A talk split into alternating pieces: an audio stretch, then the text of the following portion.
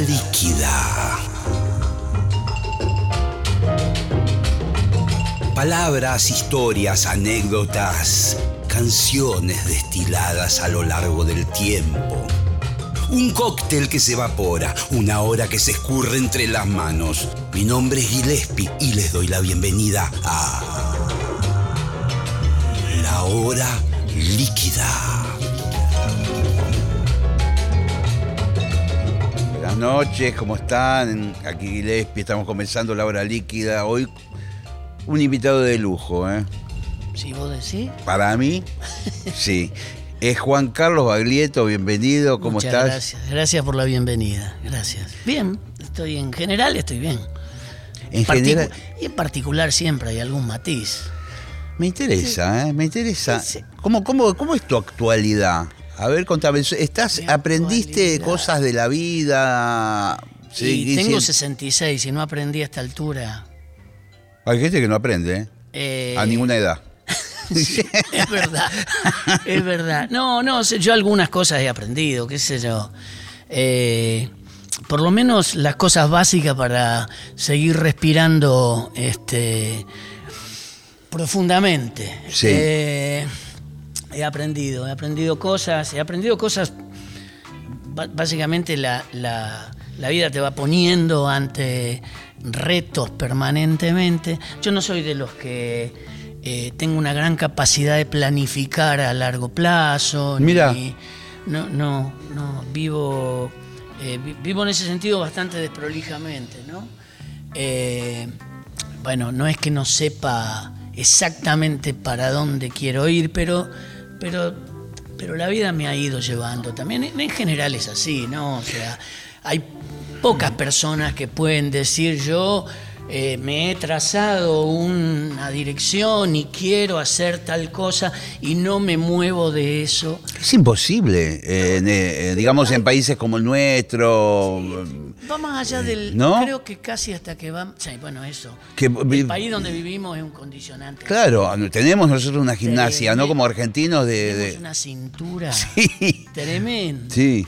Por eso creo que este, tenemos como una especie de máster en supervivencia Claro. que nos permite este, movernos en, otros, en otras sociedades, ¿viste?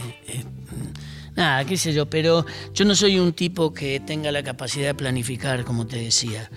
Y, y bueno, la vida me ha ido, por supuesto, poniendo ante situaciones que me han dejado enseñanzas, ¿no? Este, Básicamente, creo que con el paso del tiempo uno aprende a despejar y a tratar de ponerle la preocupación y la energía a las cosas que más o menos valen la pena, ¿no? Este, y no demorarse tanto en tantas boludeces que, que uno creía importantes en otro momento, ¿no?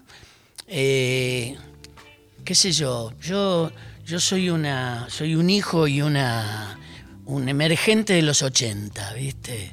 Empecé en los 70, qué sé yo, pero eh, grabé mi primer disco en el 81, Sí, sí, claro, claro. Eh, salió en el año 82. y Los 80 han sido una máquina de distraer, ¿viste? Eh, éramos como muy pretenciosos.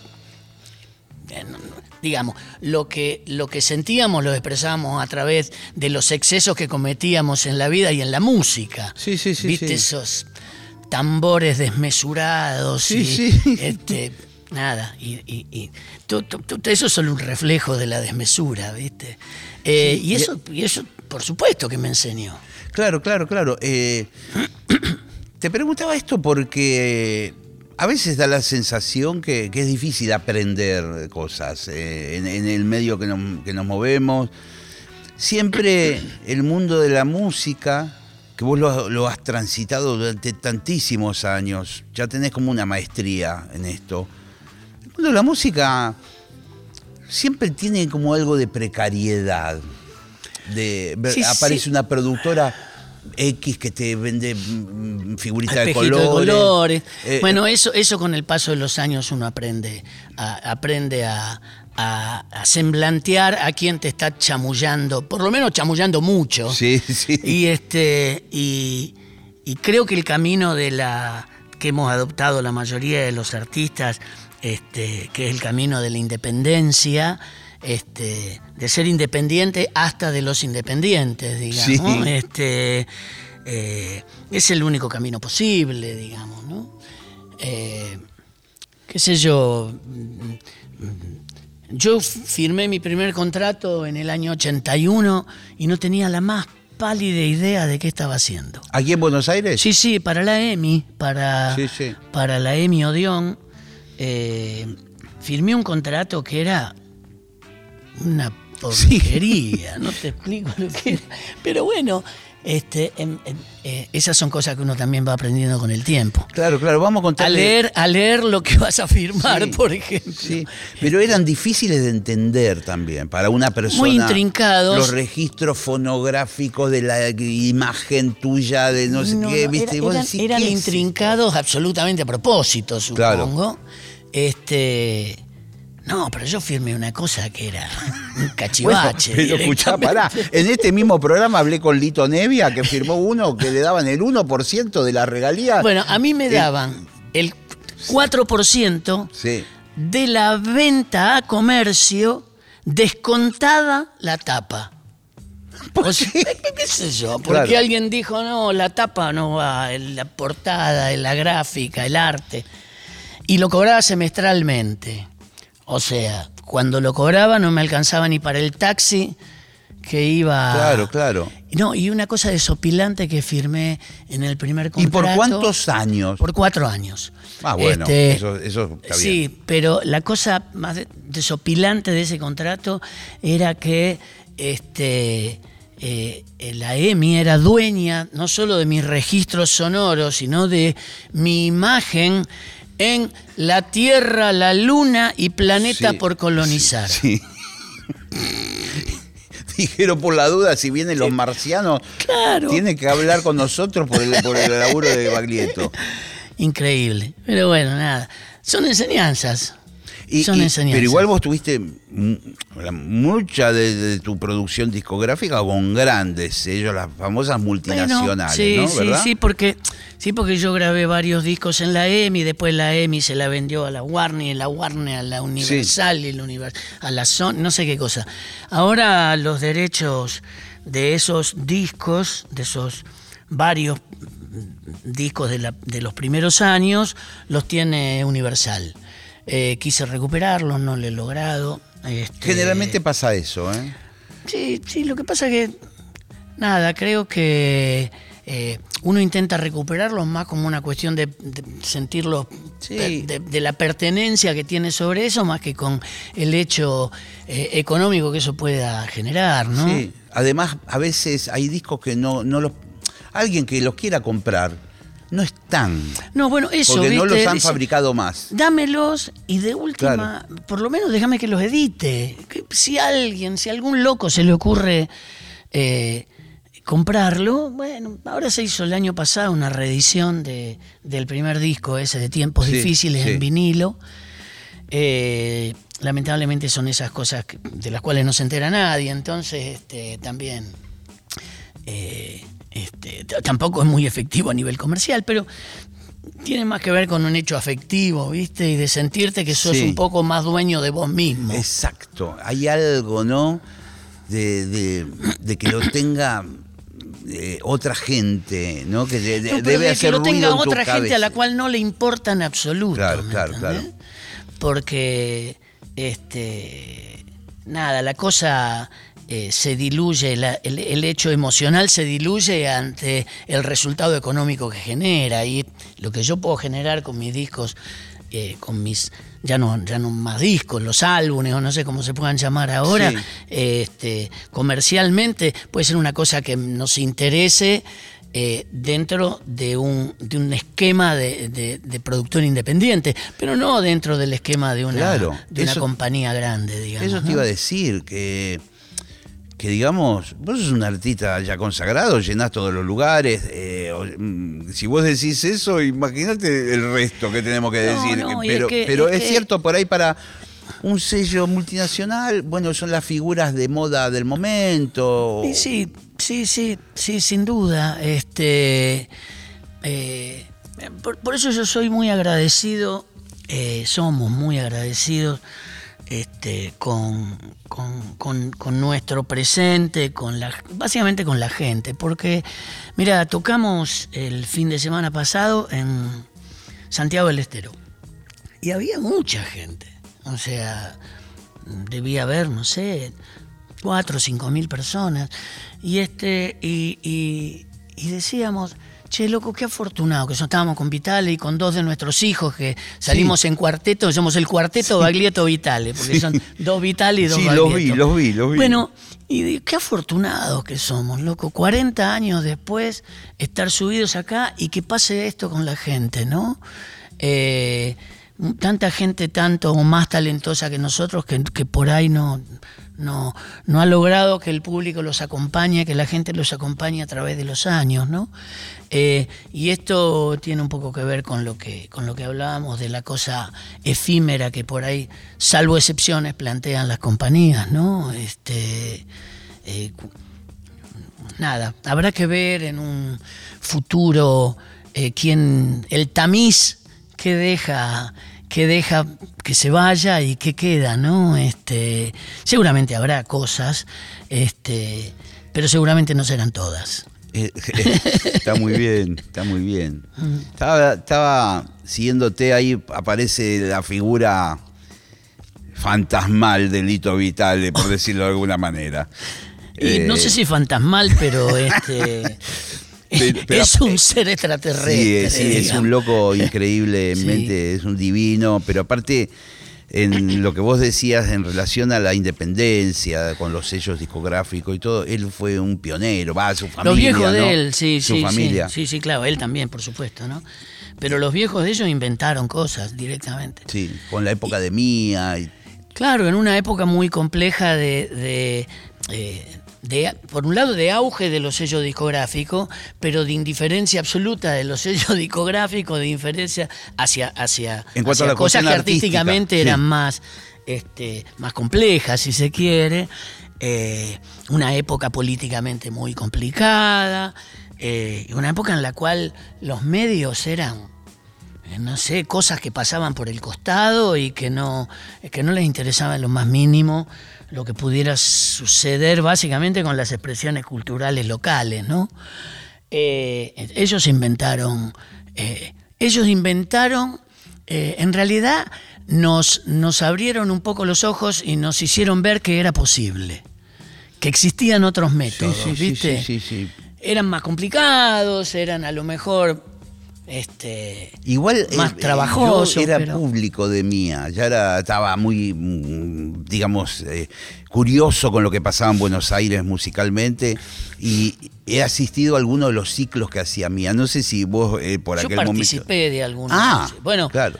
yo a ver eh, en el año 78 creo una cosa así yo fui en alguna medida responsable de llevar a mí a Rosario y entonces ellos me devolvieron el favor, bueno, claro, trayendo al grupo que yo tenía en ese momento, que se llamaba Irreal, traerlo a un ciclo En, en, el Teatro Santa María. En el Santa María. Sí, claro. En el Santa María. Y, y, en algún momento, bueno, ahora ya me estás dando un poco la respuesta de alguna forma. Ya ahí se vincularon, pero ¿en qué momento vos sentiste que Lito podía ser tu socio?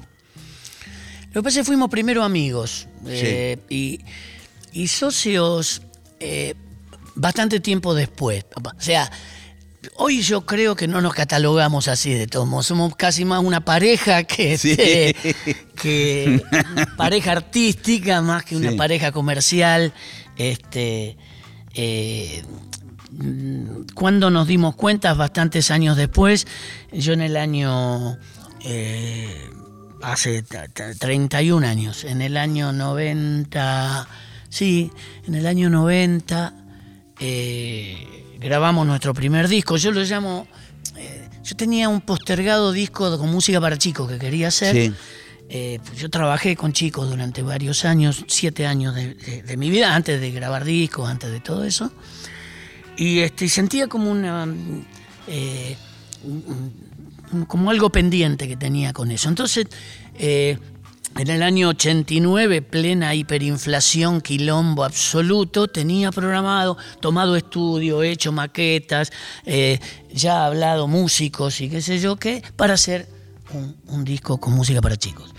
Este, me llaman de la empresa, de la compañía y me dicen, mira, no sabemos cuándo, si vamos a estar vivos mañana, ¿viste? Entonces, no, posterguémoslo, no lo hagamos, no sé qué cosa. Entonces yo me quedé con la, con la espina y digo, bueno, tengo que buscar otro método por el cual poder hacer esto, esto que tenía, este, que era una, como una ilusión. Y lo llamé a Vitales, ¿viste? Y le digo, che, Lito, ¿no querés que hagamos un disco con música para chicos? ¿Qué sé yo? No sé, no sé, déjamelo pensar. Me llama al día siguiente, me dice, ah, tengo una idea, me dice, mejor hagamos un disco para grandes. eh, Muy bueno. Y en esa época, eso fue hace 31 años. Este, y de ahí en más grabamos ese primer disco que se llamó Postales de este lado del mundo, donde ya empezamos a, no, donde volcamos decididamente nuestra, nuestras visiones sobre el folclore y el tango. Y este, porque, digamos, íbamos a hacer un disco que eh, eh, como tal, era un aparato negro, redondo, un objeto que se daba vuelta y que tenía. Esto es, este, inentendible para, para la gente más joven. Este, tenías parte de algunas canciones de un lado y otras canciones del otro. Entonces nos habíamos propuesto hacer eh, un disco que de un lado tuviera versiones de músicas de artistas contemporáneos a nosotros, más relacionadas al rock, si se quiere, y del otro lado música más clásica, más tradicional, de autores y compositores clásicos. Y cuando nos pusimos a laburar, nos dimos cuenta que le aportábamos muchísimo más a los autores clásicos que a nuestros compañeros de viaje, digamos, ¿viste? Y nos decidimos por hacer ese postales de este lado del mundo con música de tango y folclore, básicamente. Bueno, y luego vinieron algunos otros postales, hicimos tres, este, y muchos otros discos, algunos en vivo, otros este, de estudio, eh, y, nada, 31 años después seguimos, seguimos tocando juntos. Y tienen siempre, a pesar de que los dos suelen tener sus proyectos por otro lado. O sea, esa pareja, ese matrimonio que estamos hablando. Cama afuera somos. Sí, no, eh, se, eh, tienen sus permitidos afuera y después se juntan. Eh, más que juntarnos, yo creo que volvemos a, digamos, precisamente creo que una de las, este, uno de los motivos o de las este, razones por las cuales eh, nosotros volvemos al dúo y nos seguimos eligiendo es porque si generamos proyectos con otros artistas o proyectos solistas, porque el otro no lo siente como, ah, me está engañando, ¿me claro, claro, claro. Me está, traicionando y se está yendo a hacer un show. Nada, son eh, esa libertad yo creo que es la que ha convertido nuestra relación en una relación muy sana. Muy sana. Muy de, Estoy de acuerdo con vos. ¿eh? Muy de no, muy de no guardarse lo que uno siente, piensa. Eh, y de llevarlo adelante, ¿no? Y decir, bueno, mira, estos seis meses voy a hacer tal cosa y después volvemos y, y, y tenemos, seguimos teniendo proyectos, tenemos ganas de grabar otro disco. Yo a su vez yo insisto con los discos que no existen más, pero. Sí, pero, bueno, es la excusa para. ¿O no? Y, sí, para, sí, para generar un espectáculo nuevo, para. Y, y, ¿cómo se llama? Y estoy haciendo también eh, un laburo solista y Vitale con sus eternas producciones multi, multi, multi. Eh, y, y sin embargo, bueno, nos seguimos eligiendo y ahora, por ejemplo, elegimos volver a tocar solos hacer estos shows que vamos a hacer este, en el Tazo los jueves. En dúo. En dúo. Piano y voz. Que está y básicamente, Y básicamente piano y ah, voz. Ah, porque a veces vos le das bastante a la viola, sí, percusión. Pero, pero eh, como es un repertorio básicamente de tango y, y, la verdad que están muy claros los roles. Él toca y yo canto, ¿viste? Y, y si fuera al revés creo que sería un desastre. Algunas veces hace unos coros y qué sé yo. Canta bien el loco. Pero, claro que canta bien. Lo que pasa es que un poco. Eh, es tímido con eso, ¿viste? Todo lo no tímido que es tocando, ¿viste? Que, que arrasa al tipo, cantando sí lo es. Pero, pero sí, claro que canta bien. Y, y yo me la rebusco tocando, pero acá eh, pasa un fenómeno que es este el, el de, el de la sincronía que hay entre la voz y el piano, diría que es casi inexplicable, eh, pero que, que son este, las voluntades de esos dos instrumentos. Es decir, que van a. vas- él tampoco va a llevar tanto fierrerío. Mirá, alguno va a llevar, pero Claro, no es la claro, idea, la claro. tolva esa Sí, de sí, que sí. dónde están los otros 20 que están tocando. ¿viste? Este, sino que es más una cosa de, de piano y voz. El repertorio que hemos elegido así lo, eh, as- así lo merece, me parece. Y, ¿Puedo meter la cuchara en el repertorio? A ver, Bueno, ustedes tienen una versión de Grisel que es impresionante. está, está Bien. Está y además, eh, yo muchas veces me gusta decirlo durante, eh, durante, durante las interpretaciones, durante el show. Yo creo que si nosotros hemos tenido alguna virtud, si hemos logrado colaborar un poquito en algo al, vasto eh, eh, eh, universo de la música popular argentina, es en encontrarle a, a algunas mm, versiones de, de tangos tan maravillosos como ese, como Grisel, un, eh, ¿cómo decirlo? Un, un ambiente, una escenografía, Sí, un sí, ropaje Sí. que tiene eh, mucho que ver con lo que se está tratando de decir. Eh, por supuesto que hay versiones maravillosas, clásicas de, de- de can- grandes cantores y de grandes músicos y qué sé yo, que son perfectamente respetables, identificables. Pero si nosotros repitiéramos eso, eh, no estaríamos poniéndole nada nuestro por un lado. Sí, sí. Y por seguir, creo que, y esto es lo que te quería decir, me gusta pensar que hemos colaborado un poco a acercar con este tipo de versiones a un público este, eh, eh, que, le- que le puede prestar atención a lo que se está diciendo eh, en estas situaciones y que a lo mejor no se la prestaría en versiones más distintas, por lo menos, ¿no? Sí, totalmente de acuerdo, ¿eh? Cuando eh, creo que eso puedo reconocerlo o me gustaría que sea reconocido como, como un aporte. Sí, sí. Y por momentos es como que estoy pensando en como dos extraños que también eh, Sí, yo sí. metería el cuchar ahí. Nada. Eh, nada. Le sacan como un. Por momentos, a, a esos tangos tan icónicos, le, le- le sacan como esa cosa a veces muy angulada que tiene el tango, ¿no? Le dan como una cosa más que vos- llevadera. Vos, sos músico y, y podés entender este, el concepto del, de- de- del calderón, digamos, Sí. ¿no? Este, Sí, claro. Y, y- y- y esto, y esto funciona con nosotros, eh, em, digamos, donde no nos atamos al, al 2x4. Exacto. al chan. Exacto. En algunos momentos aparece, pero en otro momento es este calderón que es este, una especie de pausa que se respira y que se cae en el momento en que debe caerse, digamos, ¿no? Sí, pero o por lo menos en el momento en que uno siente que debe caer.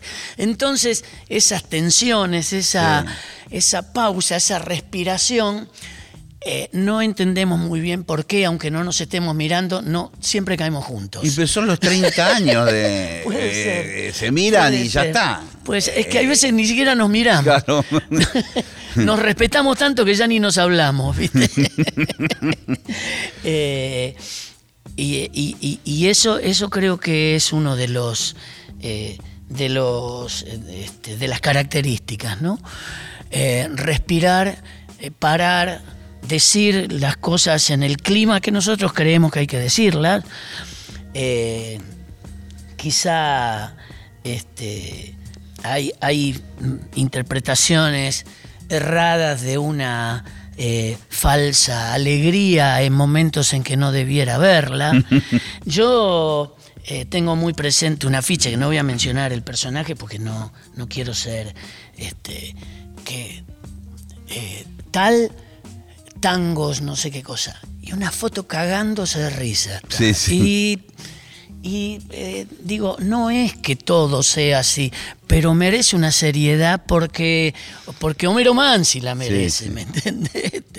Ya sé quién es ese personaje, Sí, es una cosa de loco, pero no. ¿Me no. entendés? Porque, porque lo que se ha escrito, esas, esas obras, son muy serias. Sí, muy seria. Hay una pluma ahí tan pesada, ¿no? Eh, lo- lo- y son desgarradoras y qué sé yo. Lo cual no significa que deba ser una cosa este, todo el tiempo de- de, eh, tremendamente triste y compleja y, y oscura y qué sé yo. Pero, pero hay momentos en los cuales eh, merece ese clima, esa- esas, esas escrituras, esas músicas merecen ese clima. Sí, sí. ¿Vos te metiste, digamos, a, a partir de... A veces pasa que uno, mm, como intérprete, en el caso tuyo, con estos tangos, ¿te, te dio curiosidad de conocer las vidas de, Un poco. de estos próceres? Y en general no han sido de lo más sencillas, No. ¿no? Este, y, eh, sí, sí, un poco.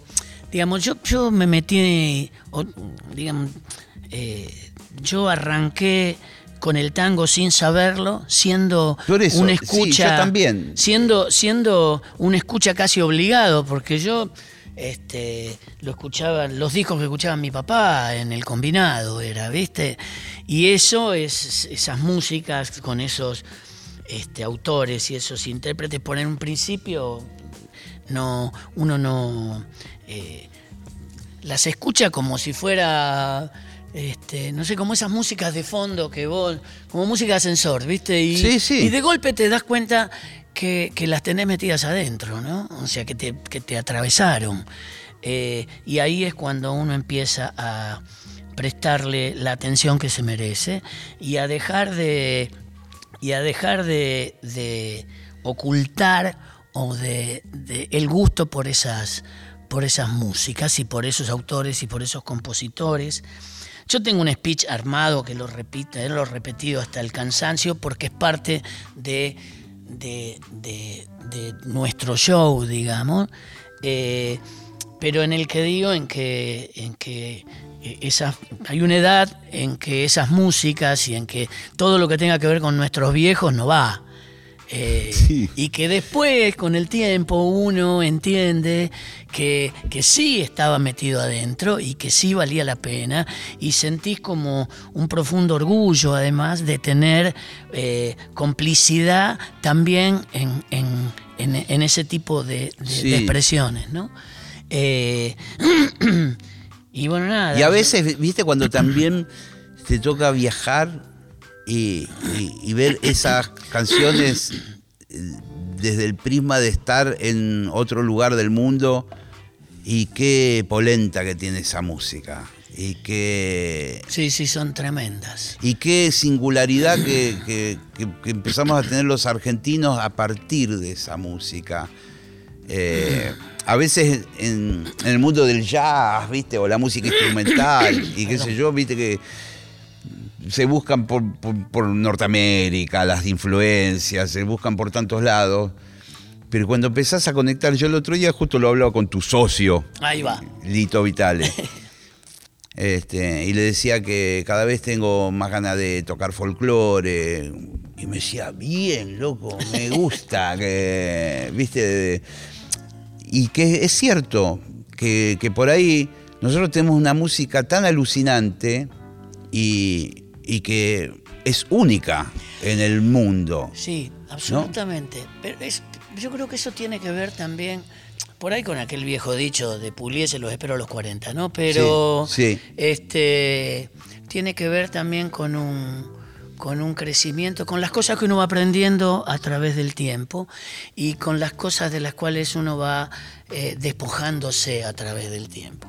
Por ejemplo, de esta idea de que te vean como un rockero. Sí, sí, sí, sí. Este, y entonces, no, y si a mí me ven, eh, me, me tengo que, en alguna medida, si no te desprendes de eso, te quedas frisado en, en- en- en una cosa que, que por lo menos este, te detiene y te impide ver un mundo mucho más grande, más amplio eh, y más este, rico que, que son las músicas nacionales, las músicas populares argentinas. Y que no son tan distintas en algunos puntos al rock.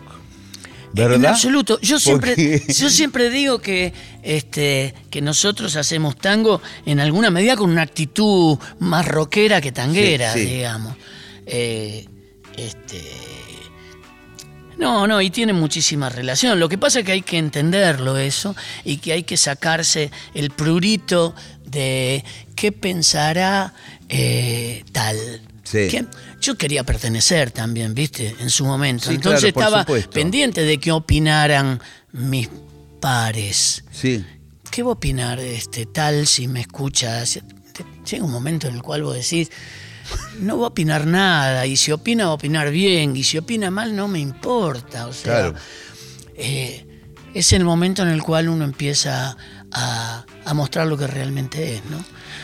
Porque existe que- una falsa tendencia que es suponer que si vos sos de esta manera no podés ser tampoco de ninguna otra. Eh, y donde empieza a ser Bueno, esta eso, cosa oh. tremenda de que la música durante años sirvió para distanciar y no para juntar. Que todo, o sea, la música Justo vos es mencionabas los indispensable. 80, Ah. ahí estaba, viste, todo el asunto, esto es rockero, esto no es rockero, la música complaciente, la música eh, comercial. Eh, Pero existía el mismo quilombo, inclusive dentro de las distintas escuderías. Sí. Yo he ido a ver, por ejemplo, eh, un show en obras de Papo y me tuve que ir porque estaba entre el público y el público me decía, eh, salí de acá, puto, ¿qué hacemos acá? sí. ¿Viste?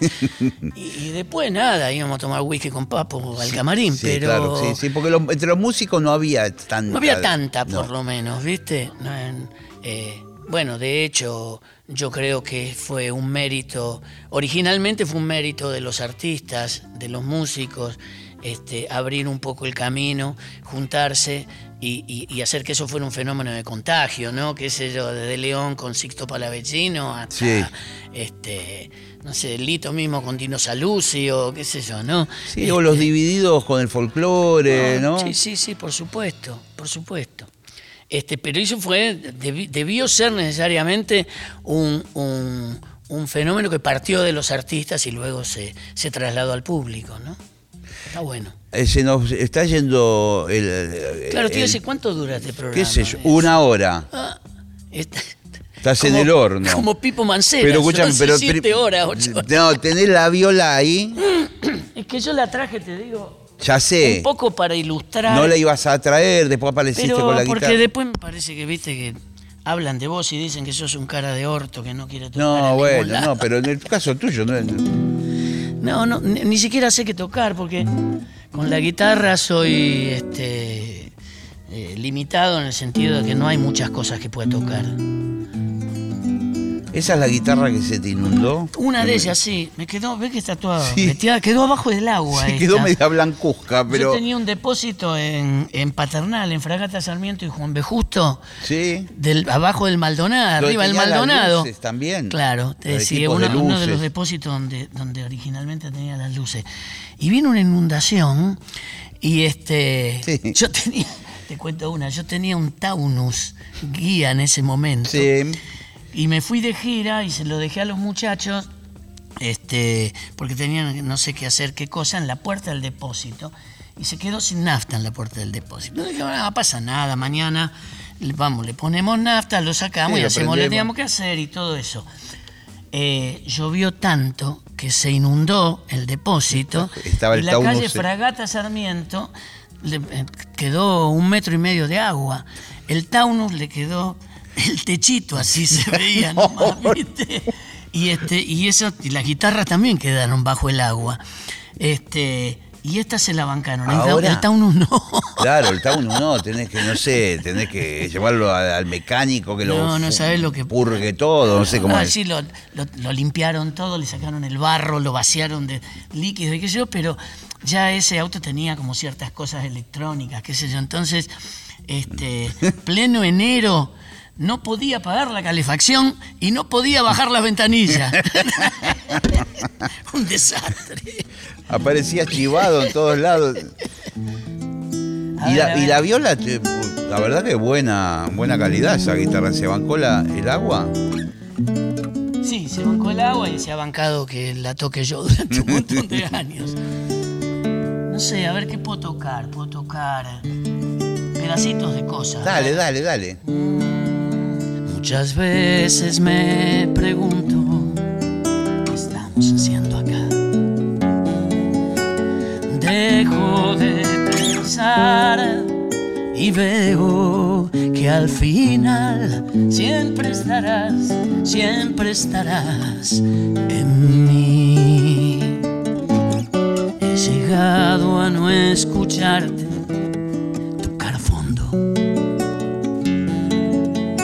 Tanta inmensidad, perdidos de verdad aquí. Y es que siempre estarás, siempre estarás en mí. Una voz como un sentimiento, como una canción, algo más que me ayude a despertar, a seguir, a no bajar la guarda, siempre a seguir. No esperes, no te enseñan a vivir. De Fito. Qué animal. ¿eh? Che, loco. ¿qué- ¿Qué? ¿Seguís teniendo el mismo registro que tenías en el año 80, digamos? Porque te veo ahí que vas a unos agudos que Sí, es sí, impresionante. Eh, lo digo siempre, creo que ni siquiera es un mérito, porque, porque eh, sí, mm, me cuido un poco más, como con frecuencia, este, eh, pero dejé de fumar en el año 96, dejé de fumar, no, no fumé más, este, pero no hago grandes cosas, no soy un de esos conozco muchos compañeros, amigos, compañeras que hacen vocalización y siguen estudiando a pesar de estar años y años y antes de subir a cantar Sí, eh, unos hacen rituales tremendos, sí. plum, plum, una Sí. cantidad de cosas. Yo, yo como sanguchito de miga, Che, que es el alimento balanceado y- para y músicos, el té ¿sabías? de jengibre, sí, ya lo sé. Té de jengibre, todas esas cosas raras. No, uso jengibre porque me encanta cocinar claro, y lo claro. uso en la cocina, pero no, no hago este ninguno de esos rituales que evidentemente les son eh, muy efectivos a, las- a las personas que los hacen, ¿no? Yo tengo, es, creo que es un don que este que, este, que he ido, sí, a lo mejor aprendiendo a, con el paso del tiempo, también aprendiendo, a, eh, mira, todo pega la vuelta, lo que decíamos antes, a dónde poner la energía y a dónde no vale la pena ponerla. Y con la voz pasa lo mismo. Entonces, eh, acá hago tal cosa o aprendí a hacer tal cosa, a colocar la voz, eh, pero no tengo un... eh, así no es muy científico. mi Y no, y método, no te comes tanto el coco con, con, con- con el- con- con el instrumento, digamos. O sea, se No, qué sé fluir. yo, será, mira, este, a ver, deben ser esas cosas como cuan- que a uno no le preocupa ser pelado cuando tiene pelo, digamos, ¿viste? Claro. Entonces, si, si, si, qué sé yo, si empezara a joderme eh, el instrumento y empezar a ver que no me la banco más, y bueno, probablemente empezaría a ponerme minoxidil. Sí, esos productos que. pero pero bueno tengo tengo la suerte de que llevando una vida más más o menos metódica en el sentido de que yo cuando voy de gira voy a laburar voy de gira o sea quiero decir se me pasó la época de cuánto vale este boliche este, todo eso este, y aprovecho para, para hacer lo que tengo que hacer, descansar lo más que puedo y estar listo para el momento en que tengo que ¿Y cómo salir al ruedo. mentalmente? Porque es muy fuerte, ¿viste? Miles de personas, que da con una adrenalina ahí. Sí, qué sé yo, pero a ver, yo. eh, a, a- a mí esa época se me pasó más o menos rápido. Tuve. Este, yo, yo creo que gran parte de, del, de este, del motivo por el cual uno baja los decibeles y empieza este, a preocuparse por los demás más que por uno mismo es tener hijos. Y este, bueno, mi primer, mi hijo mayor tiene tantos años como el primer disco que grabamos con Vitale, y después de ahí vinieron este, Sí, que, tres que hijos más. evidentemente así un buen padre, loco, porque ahí Eh, tenés, eh, tus pibes son todos ta- talentosos, este. eh, buenos músicos. Sí, sí, todos salieron, salvo Clara, que todavía no sabemos a qué Sí. se va a dedicar, ella está, ella está este, acumulando purpurina, digamos, este, porque nació reina, digamos, pero este, los, los tres varones son, son músicos, Yo talentosos. escuché eh, cosas de... Mira, eh, y- Julián con Huevo y con su proyecto solista. bueno, es una... un Joaquín genio, con sí. Pum y con, Sí. también con su proyecto solista con Chumbita. Este está es, es loquísimo porque Joaquín es actor también.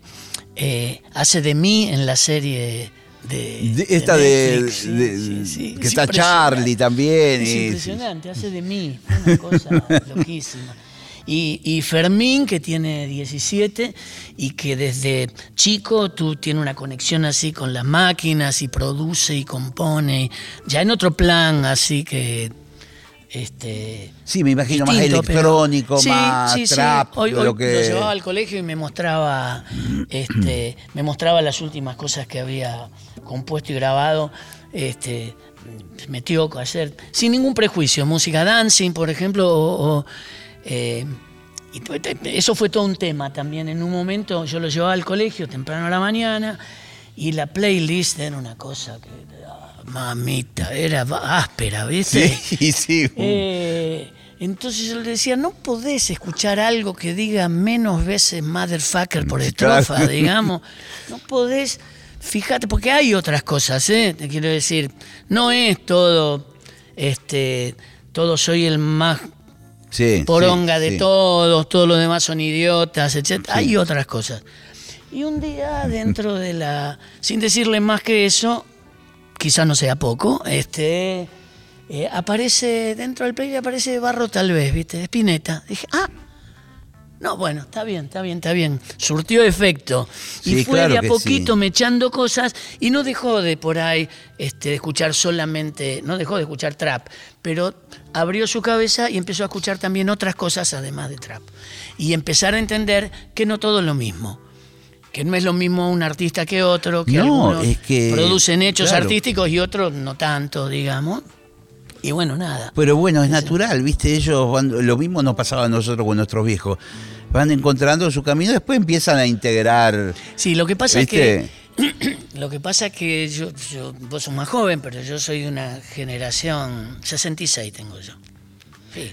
No, no lo digas. 56. Bueno, sí, sos de una generación Bueno, un poco pero- posterior donde empezó a modificarse la relación con los viejos. Este, yo, digamos, eh, yo funcionaba por obligación.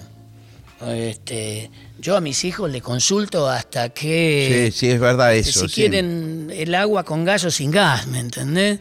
Y, y a lo mejor es un exceso también, ¿eh? A lo mejor es, este, pero a mí me decían, che, a los cinco años mi vieja me mandó la trompada a estudiar la guitarra.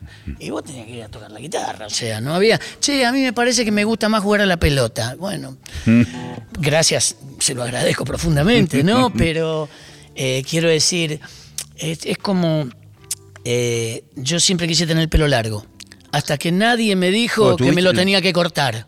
Y Claro. entonces dejé, entonces me lo corté. Tenías larguísimo vos. Sí, lo tenía largo, pero eh, igual que la barba, qué sé yo. eh, porque además el hecho de estar laburando siete años con chicos, este, no me dejaba la barba para no parecer muy grande, muy, muy distinto a ellos, tener como una imagen más cercana Sí. a ellos. Y después, bueno, nada, cuando dejé de hacer eso, me dejé el pelo largo, la barba, qué sé yo. Pero me lo corté cuando dejaron de decirme, che, ¿por qué no te cortás el pelo? Bueno, Con sí, mis sí, hijos sí. pasó, ¿viste? Sí, sí. Me dijo, no, no tengo más ganas, me molesta, me lo voy a cortar. Bueno, dale. No es tan importante. ¿Qué, qué cosa de, de- de ese mundo, entre comillas, joven que de nuestros hijos, te, te gustó de verdad? De, digamos, de algo musical o, o no sé. Eh, Viste que... Que la, la- eh, que me gustó mucho, de verdad, lo valoro muchísimo, el, el cambio de actitud ante la música de los mayores. Este, nosotros éramos eh, tremendamente pre- prejuiciosos Sí, sí, claro. y este y, y- y poco valoradores cuando éramos muy jóvenes, poco valoradores de lo que no tenía que ver con nuestro gusto personal este, de nuestro derredor. Sí, sí. Y este y entonces ah, eso es una mierda, ¿viste? No estaba ni- yo no estaba ni enterado que era. Hmm. Pero como todos se decían que era una porquería, yo también decía Sí, que era sí, una qué, porquería. qué desgracia fue. Y, y- y bueno, eso es la petulancia, eso es... En algún momento se te baja el copete un poco, ¿viste? Sí, sí, sí. Y si no se te baja, fuiste. Te pones un palo en, en la primera esquina Claro, eh, sí, contra sí. La, la realidad. Sí, sí. Quiero, eh, se, se nos va el programa, pero nu- nunca hablamos de los jueves en el Tazo. bueno, los jueves en el Tazo con, con, con, con Vitale haciendo estas canciones inoxidables de toda la vida. Mira, acá tengo. A Dice ver. que en septiembre nos vamos el 13 del 9 eh, con Agitando Pañuelos a Neuquén. Bueno, nada, del Tazo, más cosas. Eh, pero nada, está, está, está bueno. Somos gente que ha vuelto después de la pandemia a trabajar todas las semanas de su Sí, vida. sí. Cosa que agradecemos Sí, profundamente. impresionante como laburan ustedes. Siempre están en algún lugar del país. ¿Le das bola al Instagram? Yo te sigo. Le Y doy sos bola- un excelente cocinero, loco te tengo le que doy decir. bola, le doy bola, aprendí a darle bola con la pandemia. Este, no, no le prestaba mucha atención a las redes y, y básicamente eso surgió. Eh, yo cocino desde toda la vida porque vengo de, de familia, Sí. mis hermanos son Se nota que la tenés clara. Y- Agarrás un puñado de acá, de esto, de otro, vas tirando. Mientras Celoso. hablas. A mí me gusta, este, y lo hice también como, eh, en, en- en principio en la pandemia, como un hecho casi conceptual, decir... este, De compartir algo, ¿no? Compartir, pero además quedarse adentro, reciclar, no tirar nada, ahorrar. Yo fui criado así. Yo... Nada, los ravioles no los comías al mediodía, a la noche había sopa de ravioles. este, eh, no se tiraba nada porque no, no faltaba nada, pero tampoco sobraba. Y me pareció que era interesante. Y después, bueno, después empezás a ponerle un poco de lo tuyo y como yo he tenido la gran oportunidad de viajar un poco y de que me interese y soy un poco curioso en ese sentido, este, de mostrar cosas que, que, que son fáciles de hacer o que... mm, hay- Lo que pasa es que se nota que las cocinaste. Eso es lo alucinante. que conocés, ponés la sartén, tirás una virola de aceite, agarrar un puñado de cosas. es ¿viste? que- Es como que no, no, no- no te aprendiste el plato para mostrarlo ahí. No, es que te repito, yo cocino desde Claro, toda la vida. eh, y, y me pareció que era una faceta mía, una parte mía que, que- que estaba bueno mostrar. Tengo un proyecto de un programa de música y cocina eh, que hice un piloto y no me gustó, entonces no seguí, pero tengo la idea de, darle un poco de bola a eso que me, que me gusta, me interesa. Este, y hacer si se puede un programa de gira con eso, ¿viste? De ir a, no sé, Eso está hermoso. a, a Viedma y buscarlo a Aristimuño y decirle que cuáles Está eran, bueno. qué era lo que te pasaba con en relación con los olores, con la comida, con la familia, con qué sé yo, cuando eras. Va ese, ¿eh? Y, Ese y programa. cocinar y tocar y qué sé Ya yo. lo estoy viendo. Y en, los, lo lugares Lo han naturales, hecho ahí. otros, sí, sí, lo han hecho otros. Eh, si, si, si se cuadra, voy a hacer. eh, Tengo un pro- pequeño proyecto que es hacer unos eh, shows en fogón. O sea, volver al concepto del fogón. Fogón, fogón, ¿eh? Fuego, ¿verdad? grupo pequeñito y a tocar alrededor del fuego para 100 personas. Y este eso tengo idea de hacerlo. está- es tengo idea de hacerlo en bueno. Neuquén, tengo ya este y tengo idea de hacerlo en la cumbre, en el Pungo, que es un lugar que quiero muchísimo, en el medio de un vallecito. Eh, De- ese disfrute de la volver música. volver al- al- al- a la idea de reunirnos, casi tribal, de reunirnos alrededor del fuego, a compartir una copita de vino y la música. Este, Está muy buena la idea. y ahí seguramente también cocinar. ya- bueno, veremos. Qué maestro. Ya, ya estamos en tiempo. En tiempo y forma. Si, si me regalas otra canción. Un pedacito de, de una Dale. canción que para mí es de Adrián Abonicio, que es emblemática y que, que me sigue acompañando, que es el témpano. Sí, claro. A veces cuando pienso que todo está perdido, voy hacia alguna de las formas de la muerte. Me pego un tiro con una palabra que alguna vez me fue tan transparente.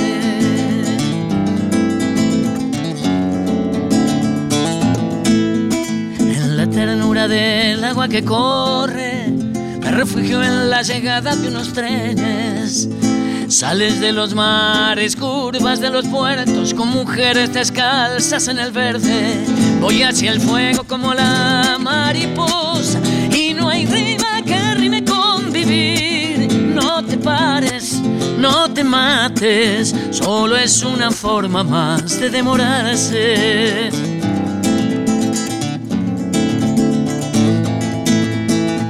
Las tardes tranquilas cuando extraño todo, pienso que todo no es lo que perdí.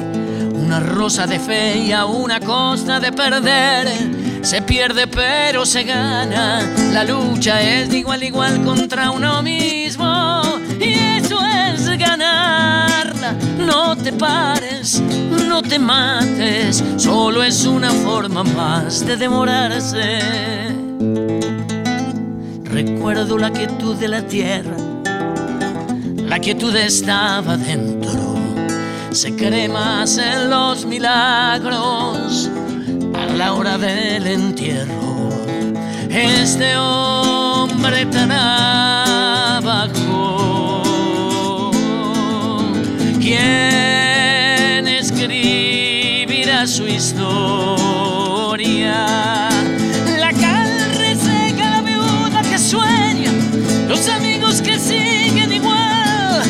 Gloria en zapatillas, el florero vacío. Quién sabe si se puso a pensar para qué vivo. Vivo para no perder. Voy hacia el fuego como la mariposa y no hay rima no te mates, solo es una forma más de demorarse. No te pares, no te mates, solo es una forma más de demorarse. Solo es una forma más de demorarse. Solo es una forma más de demorarse. ¡Qué maestro! Loco, qué. Qué impresión eh, escuchar una canción que la escuché tantas veces eh, por la radio, por los parlantes, por tenerte a un metro cantando esta canción es una cosa de loco. Bueno, eso es lo que. Este, eso es lo que buscamos también cuando tocamos en lugares Bueno, pequeños, como el Tazo ahora, sí. los jueves de agosto. Este. Eh, Eso es lo que buscamos también, ¿no? Este, no solo la cosa, porque vamos a festivales o vamos a cuestiones donde, donde es multitudinaria. Nuestro hábitat natural de todos modos es el teatro, pero lo que, lo que más disfrutamos de, de- de espacios como estos es esa cosa de poder sí. verle la cara a Ah, la gente. Está también, ¿no? buenísimo. Y, y para el público también. Juan Carlos, gracias por la visita, hermano. Me Gracias. pongo la gorra. No te Bueno, pones, vos no te nah, pones no la me gorra. pongo la nunca. gorra, no, no, no. La uso, eso sí. Sí, Le sí. saco provecho. Gracias. Bueno, gracias. Gracias. Gracias a vos. Hasta la semana que viene, nos vemos. Chau, chau, pásenla bien.